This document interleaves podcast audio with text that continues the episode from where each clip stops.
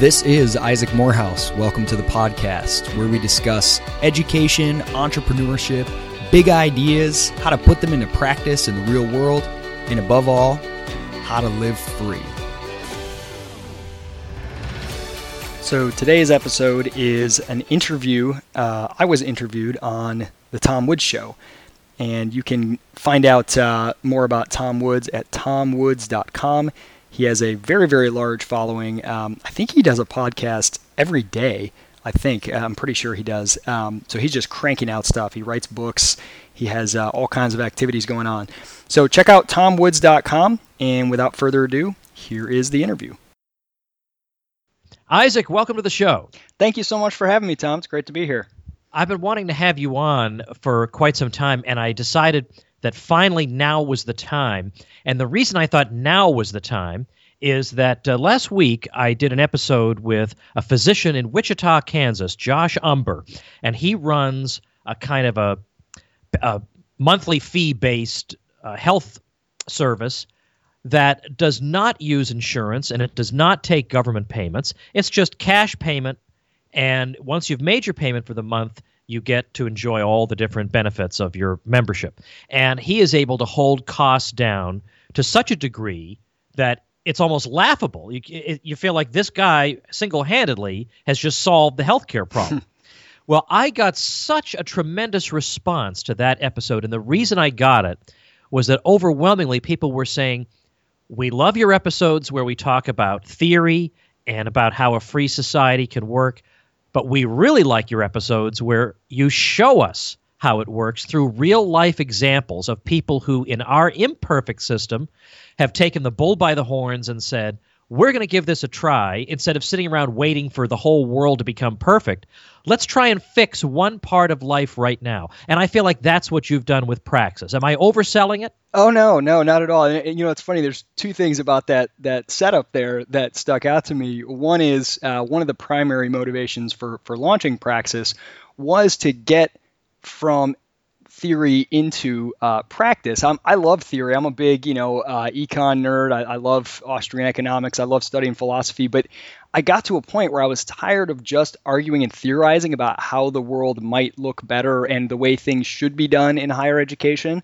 And I thought, okay, if my ideas have any validity and merit to them, Uh, then there's value to be created. There's there's an opportunity in the marketplace. And so moving, it was a very deliberate choice of, I want to try to change the world, not just through arguments alone, which are important, but through experiences, creating alternative experiences for people that let them see how things could be better uh, even here and now without waiting for, you know, sort of institutions to change. And, and the second thing you said about healthcare is really interesting because in my own uh, undergraduate experience, One of the one of the epiphanies I had, which sort of uh, m- many years later led to me launching Praxis, was at college I did not feel like a customer, and I asked myself. I felt like no one cared. The professors didn't care if I was happy. The bureaucrats didn't care if I was happy. There was no accountability. The relationship between the consumer and the producer of the good was so messed up. Like it was, they weren't there to serve me, I didn't feel like, and I asked myself, what other industry is like this? I mean, you know, you know, you go to buy a sandwich or hire a plumber or whatever it is, they want to serve you and make you happy and they're accountable to you. And the only other industry I could think of was healthcare outside of like, you know, the, the government itself, D M V or something. And, and and for the same reason, because in both industries, there's so many layers in between the consumer and the producer. Usually it's a third party paying, and that third party might be subsidized by taxpayers or some fourth party. And so the doctors, like, they never tell you about what price it is. They don't even know the cost of things. They don't really care. They're just sort of churning it out because you're not the one they have to please. They have to please the insurance companies who have to please the government. And that's what it was like in college too. And I felt like there's got to be a way to create accountability between the producers of education and the consumers. And you got to just cut out all these middlemen that are that are mucking up the incentive. So yes, I think that's a great way to sort of uh, talk about what I what we're doing with Praxis. I definitely want to talk about how it's been going over the years, but I, I want to start with basically what it is, and then I want to know what your inspiration for it was, how you got the idea for it.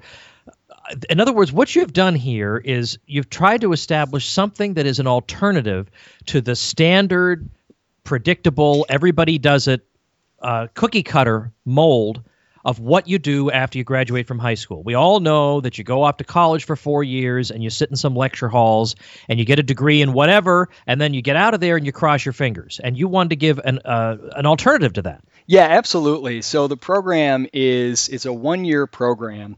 And it's for eighteen to twenty-five-year-olds. A lot of people do it right out of high school instead of college. Some people have a few years of college under their belt and they realize it's just not doing anything for them, or they're not sure if they want to complete it. And then some people do it even after graduating because they feel like all they've got is debt and, and a sweatshirt, uh, and they don't have a lot of skills. They don't know where to go next. So it's a one-year program where we place participants with Um, businesses, primarily startups or growing small businesses, the kind of places where they can't, they're not just sitting in a cubicle farm with like a hundred other interns doing make work. It's, it's real, you know, five to fifty person companies, typically real work. And they're working thirty hours a week there at their business partner, um, doing, you know, kind of seeing what it takes to run a company and all the aspects involved in business. And then they're doing about twenty hours a week of really rigorous, intensive, um, professional development, uh, education in everything from liberal arts to really nuts and bolts business and digital skills. They're building a website and everything. And in these sort of monthly challenges, they kind of break down what they're what they're learning and what they're doing in these monthly uh, professional development projects, we call them. And they have Praxis advisors that are working with them with one-on-one coaching and things like that. But everything in the educational side of it, it's all geared towards outcomes and tangible demonstrations of value, because the the big The big thing that very few people talk about is that the reason people keep buying the degree is because it's a signal.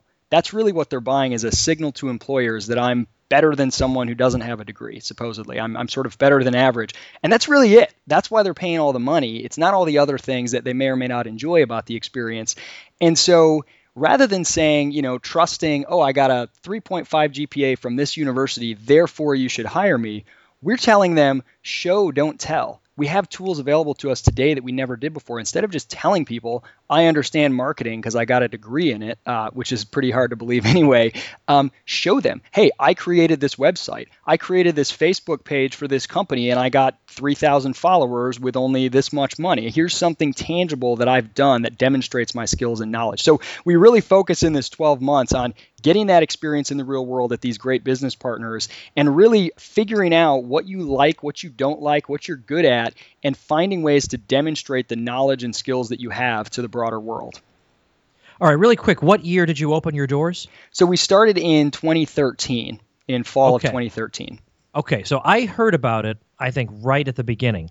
And I thought to myself, the key will be, how do you go from ground zero to getting, I, I could see starting off, if, I could see being in a position where you have twenty people who are interested, and then you eventually you get sixty, and eventually you get one hundred. But starting from zero and getting to a positive number is hard, because I would think you're dealing with the catch twenty-two. People don't want to sign up with you unless they see your track record, but you can't get a track record unless people sign up with you. How did you get over that? Incredibly challenging, incredibly challenging. And really, I mean, we've we just launched our fourth class, and really um, we're just kind of, each class has gotten a little bit easier, but we're just getting to the point where there's enough demonstrated value from some of our graduates and our current participants that people can sort of look at the product itself and examine whether or not it works. But before that, I mean, it was really going on the strength of, um, you know, kind of my own personal networks and the the sort of goodwill I had built up over the years. I'd worked with a lot of high school students and college students, and and saying, look, it's one year. You're going to have this great experience working at a company. They'll probably want to hire you afterwards. No guarantees, right? There's no guarantees that a college degree is going to get you a job either. Um, but it's one year. It's a break-even proposition cost-wise, because what you're paying in tuition uh, equals what you get paid from the business that you're working with. And, you know, um, I kind of tried to, to to find those people who, they were so frustrated and bored with the classroom that they wanted something different anyway. And they, you know, unlike maybe a, a sort of a founder of a company in a romantic sense, a Mark Zuckerberg or something, they, they didn't have an idea to go start their own company yet, but they had this kind of itch to be a little bit entrepreneurial, to not just sort of follow rules and clock in and clock out. Um, and so saying, let let me let me give you this cool job right now. Why are you going to sit in the classroom for four, two, three more years, whatever it might be, in hopes that you get a job at a cool digital marketing company? I'll give you one right now, and you've got a year to prove yourself there and get some experience. And so we were able to get in our first class just six people to, to jump on board and, and take the plunge. Um, and that was, I mean, that was scratching and clawing uh, for everyone. It was a huge challenge, but we did it. So what kind of companies are we talking about that people would get involved in via Praxis? Yeah, it's a really diverse range in terms of the industries, um, but the traits that we look for, the kind of companies we really look for are, they're smaller. As I said, they tend to be five to fifty person. We've had some companies that might even have a, a few thousand employees, but they might have a division within the company that's sort of very autonomous and has maybe fifty employees in it. Um, So smaller places, places where the founder is still actively involved uh, is something that we we really, really push for. And companies that are growing companies, they're dynamic, they're growing, they're trying to um, you know, take on new markets and, and acquire new customers. So in other words, it wouldn't be, let's say, a barber shop on the corner that just is kind of a steady business day in, day out. Um, more like, uh, you know, whether it's a, a manufacturing company, we even have some manufacturing companies, or uh, we have a lot of marketing companies, web design companies, places in the in the technology space, um, places that are that are growing and building, and they have that dynamic energy, and and and finally, places where the participant is sort of going to get to see every aspect of what it takes to run a business. And if you've got ten or fifteen employees, that's pretty much going to happen. I mean, you're going to get to see what the finance department does and what the sales team does and um, kind of all the aspects of, of running a company. So those are our ideal business partners. And I tell you what, Tom, they are so hungry for talent. One of the one of the things that led me to to launch this thing was talking with so many entrepreneurs and, and business owners who said, yeah, I don't care what they say about the economy, the unemployment rate. I'm always hiring. I just can't find any good talent. And then there's all these kids saying, I've got a degree, but there's no jobs out there.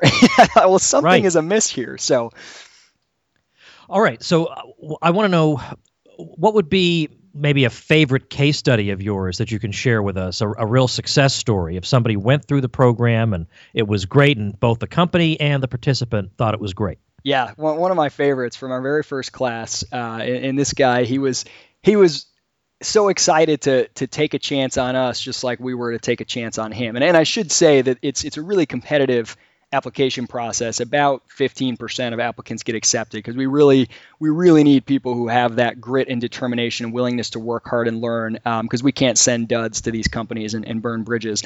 Um, so Mitch Broderick was his name, and he. Um, I met him at a at a conference, and I was talking about sort of entrepreneurship as a way to change the world. That, you know, and especially in libertarian circles, it's it's pretty common now to uh, thankfully hear the message that, look, politics is not really the the way to change the world. It's more of a lagging indicator. You know, you need to go into the realm of ideas, and I'm a huge supporter of that.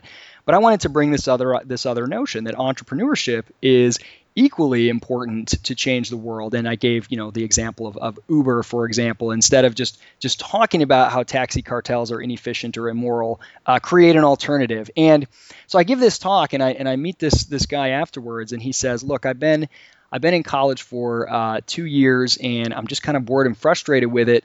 Um, I got my real estate license. I just I want to do something on my own. I'm not really sure what. Real estate was the only thing with a low enough sort of barrier to entry.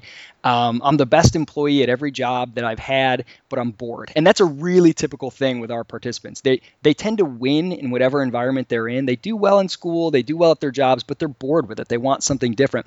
And he said, "I not only want to do the program, I want to be one of the first people in the first class. I want to do the program before it's proven, because I want to help prove the value of this program." And uh, and I thought that was just a really great, a really great sort of risk-taking mentality. He's like, "I'm young, I've got nothing to lose." So, so he got accepted, and we placed him with a company. He was from Michigan, down here in uh, Charleston, South Carolina, where, where I live currently.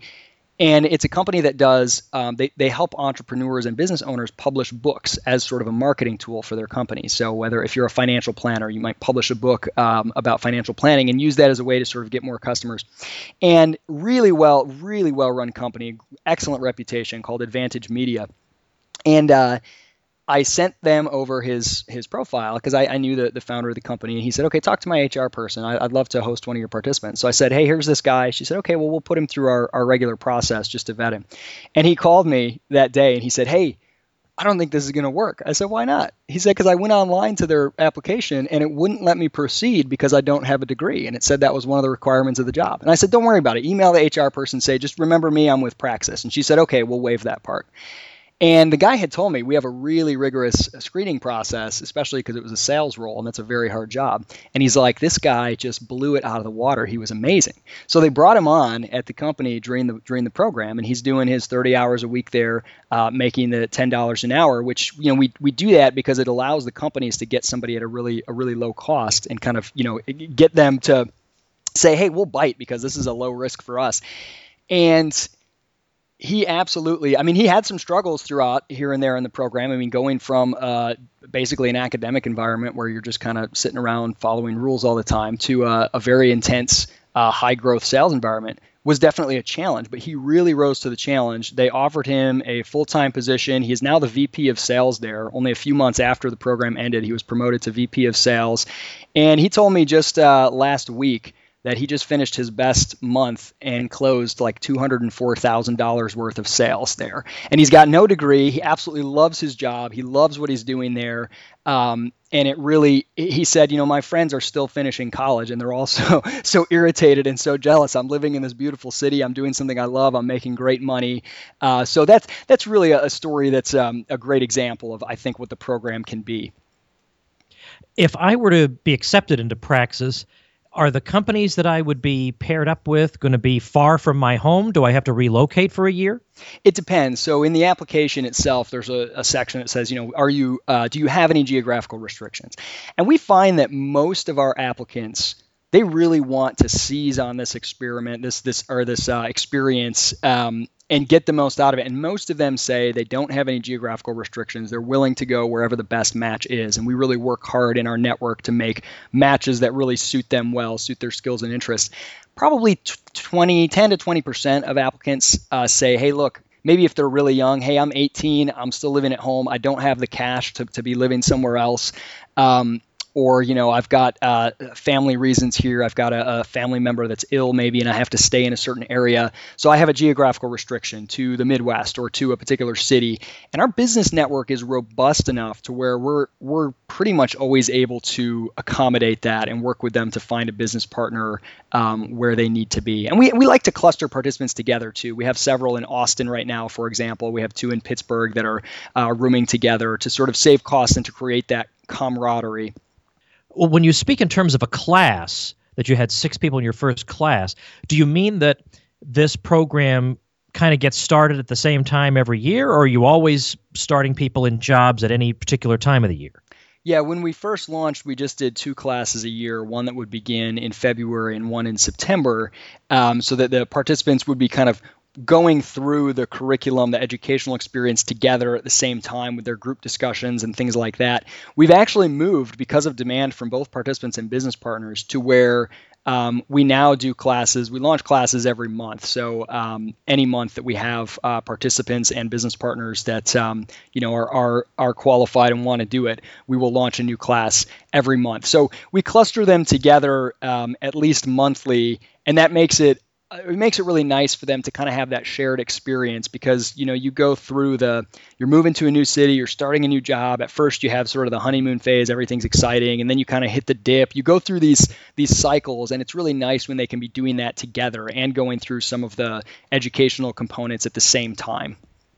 Are you envisioning this as a supplement to the traditional university education somebody might have, or is this more subversive? Are are you really trying to give people a full-fledged alternative to that experience? Yeah, it's definitely it's definitely more subversive. I mean, the way that we, you know, if you go to discover praxis dot com, our website, you know, you'll see it's not like the branding, the marketing, the language. It's not like a, an attack on college. I'm not really interested in whether or not college is a good idea. That's If college is a part of, of, of your journey and you want that or you need it for some reason, that's fine. I'm interested in, I want to create a better way to get you from where you are to a career in life that you want to have. And I think for most people, for most people, you do the Praxis program and you realize that college just doesn't add anything to you. We had a number of people who intended to do it as a gap year program prior to college or do it as a break and then return. And we've had several um, of them who just afterwards they were like, why do I need to go to college at all? You know, this is just, I already have, I just got a job offer. I'm already working in what I love. I got, the whole purpose I was going to school was to get a job because I was so scared. Everyone told me I'd never be able to succeed without a degree. Here I am succeeding. So in my mind, I don't ever want to define ourselves purely in terms of uh, some other product. I don't want to define us as we are the competition to college. I want to define us as our own unique product. That being said, though, um, really this is about rethinking that. The, the conveyor belt mindset is what I call it, where you just plopped on and you're just moved along through K through twelve and then through college. And it's really based on your age and your ability to follow rules. I mean, that's about it. And, and then you just sort of spit out and you're supposed to get a job. Even if you get one, and even if you go to an elite school and do really well and you get a, quote, good job at Goldman Sachs or something, most of those people end up really unhappy. And they've got all this debt, so they have to maintain a certain standard of living. They have to work a job that pays them enough, and they might hate that job. I mean, lawyers are notorious for this. They they hate being lawyers, but they've got to be a lawyer because it's the only thing that pays enough to pay back their debt. And what we're trying to say is, hold on, you've got so many more options out there. And if you assess this when you're, you know, eighteen, seventeen, whatever it is, assess it like you would any other good. This idea that college deserves no scrutiny, that you just do it, no matter what else you do, if you go to college, you'll be better off somehow. It's so absurd. I mean, Tom, if I said to you, hey, I think all eighteen-year-olds, no matter what else they do, would be better off taking out a thirty grand loan for a brand new pickup truck. It's just good for everyone. You'd be like, well, that's stupid, right? I mean, each person needs to assess their own situation. And that's really what, what this is all about. It's assess your own individual situation. I mean, are there people for whom college is a great fit? Well, certainly, potentially. I mean, if you want to do something that like legally requires a degree, for example, um, then yeah, you've got to go get that degree. But if you're going to do it, at least know why you're doing it. At least know what it is you, you want to demand as a customer. What do you want to get out of that experience? And make sure you're getting it. And I think the best way to know if you need that is to go into the working world and see, oh, I guess I re- I've seen what it's like. I really want to be a C P A, for example. Uh, well, unfortunately, legally, you have to get a degree. So now you know, okay, I'm going to go get my accounting degree, and I know why I'm doing it. I've seen it. I know what I want to be. I know what I want to do. Um, and you're more of an informed consumer. So, I mean, in my in my mind, uh, college is just a really, really inefficient, expensive, cumbersome, time-consuming, I mean, ridiculously high opportunity cost way of getting a signal that says, I'm a decent person, you should hire me. And that signal is declining in value. And the number of other ways to signal that to the world is increasing. And we want to help you seize the opportunities available in that new world.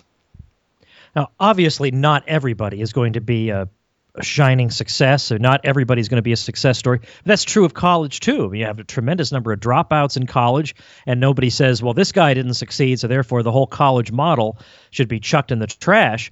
But but presumably you've had some people where it just didn't quite work out. But do you say to yourself, well, okay, it took them a year to figure out that it didn't work out instead of four years, and now they've got a hundred grand in debt? Yeah, absolutely, absolutely. Um, we you know we've had we've had a, a few people that in the program it was just too it was just too hard to be in a position where they're working and they're kind of in the real world and they weren't ready for the real world. One one of them, uh, early participants, said, I love I love the program. I love what it's all about. I love everything about it. I just realized, like, I just want to goof off a little bit. I want I want to go I want to go not be an adult for a little while longer. Um, so this just isn't for me. And I think that's a fine realization. I mean, at least she discovered that at a way that, you know, she didn't walk away with any debt or anything like that. Um, so I absolutely agree. I mean, this idea that, you know, college is a place for self-discovery. Self-discovery is wonderful. Um, I don't see any reason why it has to take four. Actually, four years is is pretty pretty low. The the four-year graduation rate, I think only like forty percent of college um, students graduate in four years. Um, at least four years and fifty, sixty, one hundred grand uh, sitting in cinder block walled, you know, classrooms with fluorescent lights. I, I don't know how that's the best way to discover yourself versus getting out and engaging in the world. So yeah, it's not at all about a guarantee. It's not at all about, you know, if you do this, you will have, you know, two and a half kids and a puppy and a house and a secure income. It's about, given the alternatives around you, what is the best use of one year you can think of? How are you going to get the skills, knowledge, confidence, uh, self-knowledge as well, network, experience that are going to help you get to where you want to be, what's the best way you could do that? And really, we've tried to put together a package that I think does that really well. Now, you're still a very, very young company, so I assume we're dealing with still somewhat small numbers. People will probably want to know, what kind of numbers are we talking about? How many people are actively engaged in the program as of this moment? Yeah, absolutely. Very, very small. So our first class was six. Our next two classes were both eight uh, participants. And then our class that just launched um, this fall is, uh, well, thirteen, thirteen participants in the fall, and we'll probably add three or four more um, before the, the year closes out. And you know, my my sort of goal is to to build on that. We wanted to sort of start really exclusive and build slowly for three, four classes and really refine the product, the the process of placing people at business partners, of going through this, um, and and build systems that we can scale. And I think we're just about there to where we really we really want to push to grow aggressively. I mean, you know, there there are twenty million college students out there. Um, I'll take one percent. Yeah, really. Even a tenth of a percent. A- absolutely. Fantastic. Absolutely. Yeah. Now, how many, I mean, are you able to say something about percentages in terms of how many of these people who are actively searching for a job in the industry they've been placed in are getting a job either with the specific company they've been working with or at least in that industry? How has that been going? Yeah, it's gone very, very well. So um, we've just had the two the two classes that have graduated, um, and everyone in those classes had a job offer, uh, either from their business partner or another company, or in some cases, um, a few of them went to start their own, uh, went to start their own business. Um, one of them got hired by a different business partner, not the one that they were working at, which is another benefit because we have this great network. We have all this knowledge of, of these young people, their skills and their talent, and this great network of business partners. Um, so we can we can help them um, find jobs at other other companies in our network after the program. Um, a few, one decided to um, to go back to school and finish her degree. Um, I'm trying to think here. I, I'm a little bit, my, my data's a little bit out of date with some of our alumni, keeping up on them. But but bottom line, all of them, when they finished the program, were in a place where they could, if they chose to, and most of them did, uh, take a job with their business partner or another company um, in our network. So, it, I mean, it's really gone very, very well. Very small sample size, um, but I, to me, if you can get through our application process, get into the program, and go work at one of these companies, you know, for the year, that's basically like a year-long chance to demonstrate your value. And if if you're incapable of demonstrating your value uh, to them or another business in our network in that amount of time, um, you know, I, I, to, to me, like I, I think it's a very, very low chance that that's that that's going to occur. I think I think it's a pretty it's a pretty easy proposition. It's like, hey, you've got a year long interview. Uh, do your thing. You know, you've got some leeway. You've got some ability to to work here and to to get better over time. I know you were at one time with the Institute for Humane Studies, and they're very good with multimedia, so you probably are way ahead on this, but nevertheless, it seems to me the obvious two-and-a-half-minute video that you make involves case studies or involves just snippets of people who have been successful talking about their great experiences. Then you have some fake footage of them supposedly working, and so on and on, and then nice music, and then it's you at the end, and bang! I mean, that's a, that the video makes itself. Yeah, so uh, that's actually a great, great, glad you brought that up. So we made our we made our first marketing video when the first class just started, and so we're sort of talking about, um, you know, we're showing them at their workplaces and things like that, and talking about the program. But we didn't have any completed, um, you know, any graduates yet. And now that we do, we haven't. We need to get get on some some really high quality video content for that, and we are we're just starting to put some of that together. Um, but we have done a lot of that, sort of documenting that on our blog. We have a um, discover praxis dot com slash blog where we we post something new like five days a week or more, and we have a lot of profiles of participants, what they're doing now, um, if they got hired at their business partner, some of the projects they completed during the program, some of those success stories, and we've really been working to incorporate those more because, like you said, when we started, it was just going from zero, and it was more, hey, the idea itself is great. Um, but now we have those stories, and we're really trying to, to put those together and focus on that more. Because because when we do, I mean, people love it. They're just, it's really scary for people to to do something they haven't seen somebody else do and succeed at. And so just to be able to show hey, look, you know, this guy was eighteen and he did this right out of high school, and he ended up getting hired. One of our participants um, worked at BitPay, a Bitcoin company, a startup in uh, Atlanta, and they hired him on full time. And this guy is, you know, working the, the job of his dreams, and he's, you know, he, he's eighteen, he can barely grow whiskers. Of course, I can't barely grow whiskers either, but um, maybe age doesn't have to do it. But anyway, it's um, it is it is really powerful to be able to tell those stories. Well, I have a decent number of younger folks who listen, and I also have people who may have children who are round about the age that you're targeting. So I would say to them, if any of this intrigues you at all, you might as well check out discover praxis dot com. Have a look at it, see if it may be something for you. And, you know, it, it may be not only just something for you, maybe it's the very thing that sets you on the path that, you know, your life is destined to go on. So definitely check this out. Is there anything else you want to add that I didn't get to? No, I just I, I think that um, one of the things we talk a lot about is, and I know I've heard you talk about this on your show, discussing sort of entrepreneurship. It's very sexy right now. Um, and, you know, you've got Shark Tank and all this stuff going on in Silicon Valley. But but one of the things we really emphasize is if you are entrepreneurial, and, and I mean that in a broad sense, that doesn't necessarily mean you are going to start your own business now. Maybe you won't ever, but you are not satisfied to kind of repeat known processes and do things in the way that they've been done before and just say, well, you know, it's a it's a safe it's a safe bet, it's a safe way to live. I can just sort of follow the rules and, and get a paycheck or whatever. If you are always looking for ways to improve things, do them differently, to kind of be in the driver's seat of your own life, of your own education, um, that's really what Praxis is all about. And I think what we're trying to do, my my education director, uh, T K Coleman, likes to say we are pioneers of the inevitable. I think what we're trying to do is help people recognize that the world is changing whether they want it to or not. And machines and software are better at following rules than humans are and at doing sort of rote tasks. And we have, and this presents a great opportunity. Uh, I don't think it's something to be afraid of.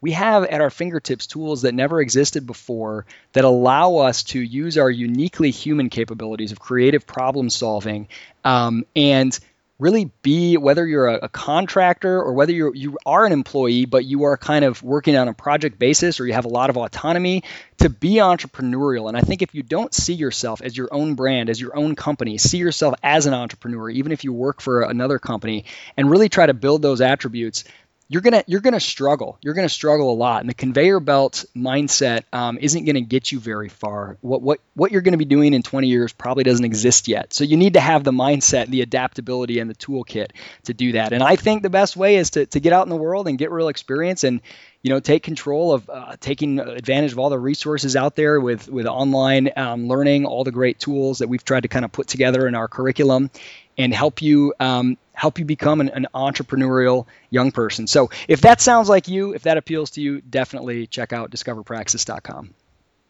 All right, very good. Of course, they should do that. I will link to it for people who don't remember the link. tom woods dot com slash four eighty-seven is the show notes page for today. I'll link to that.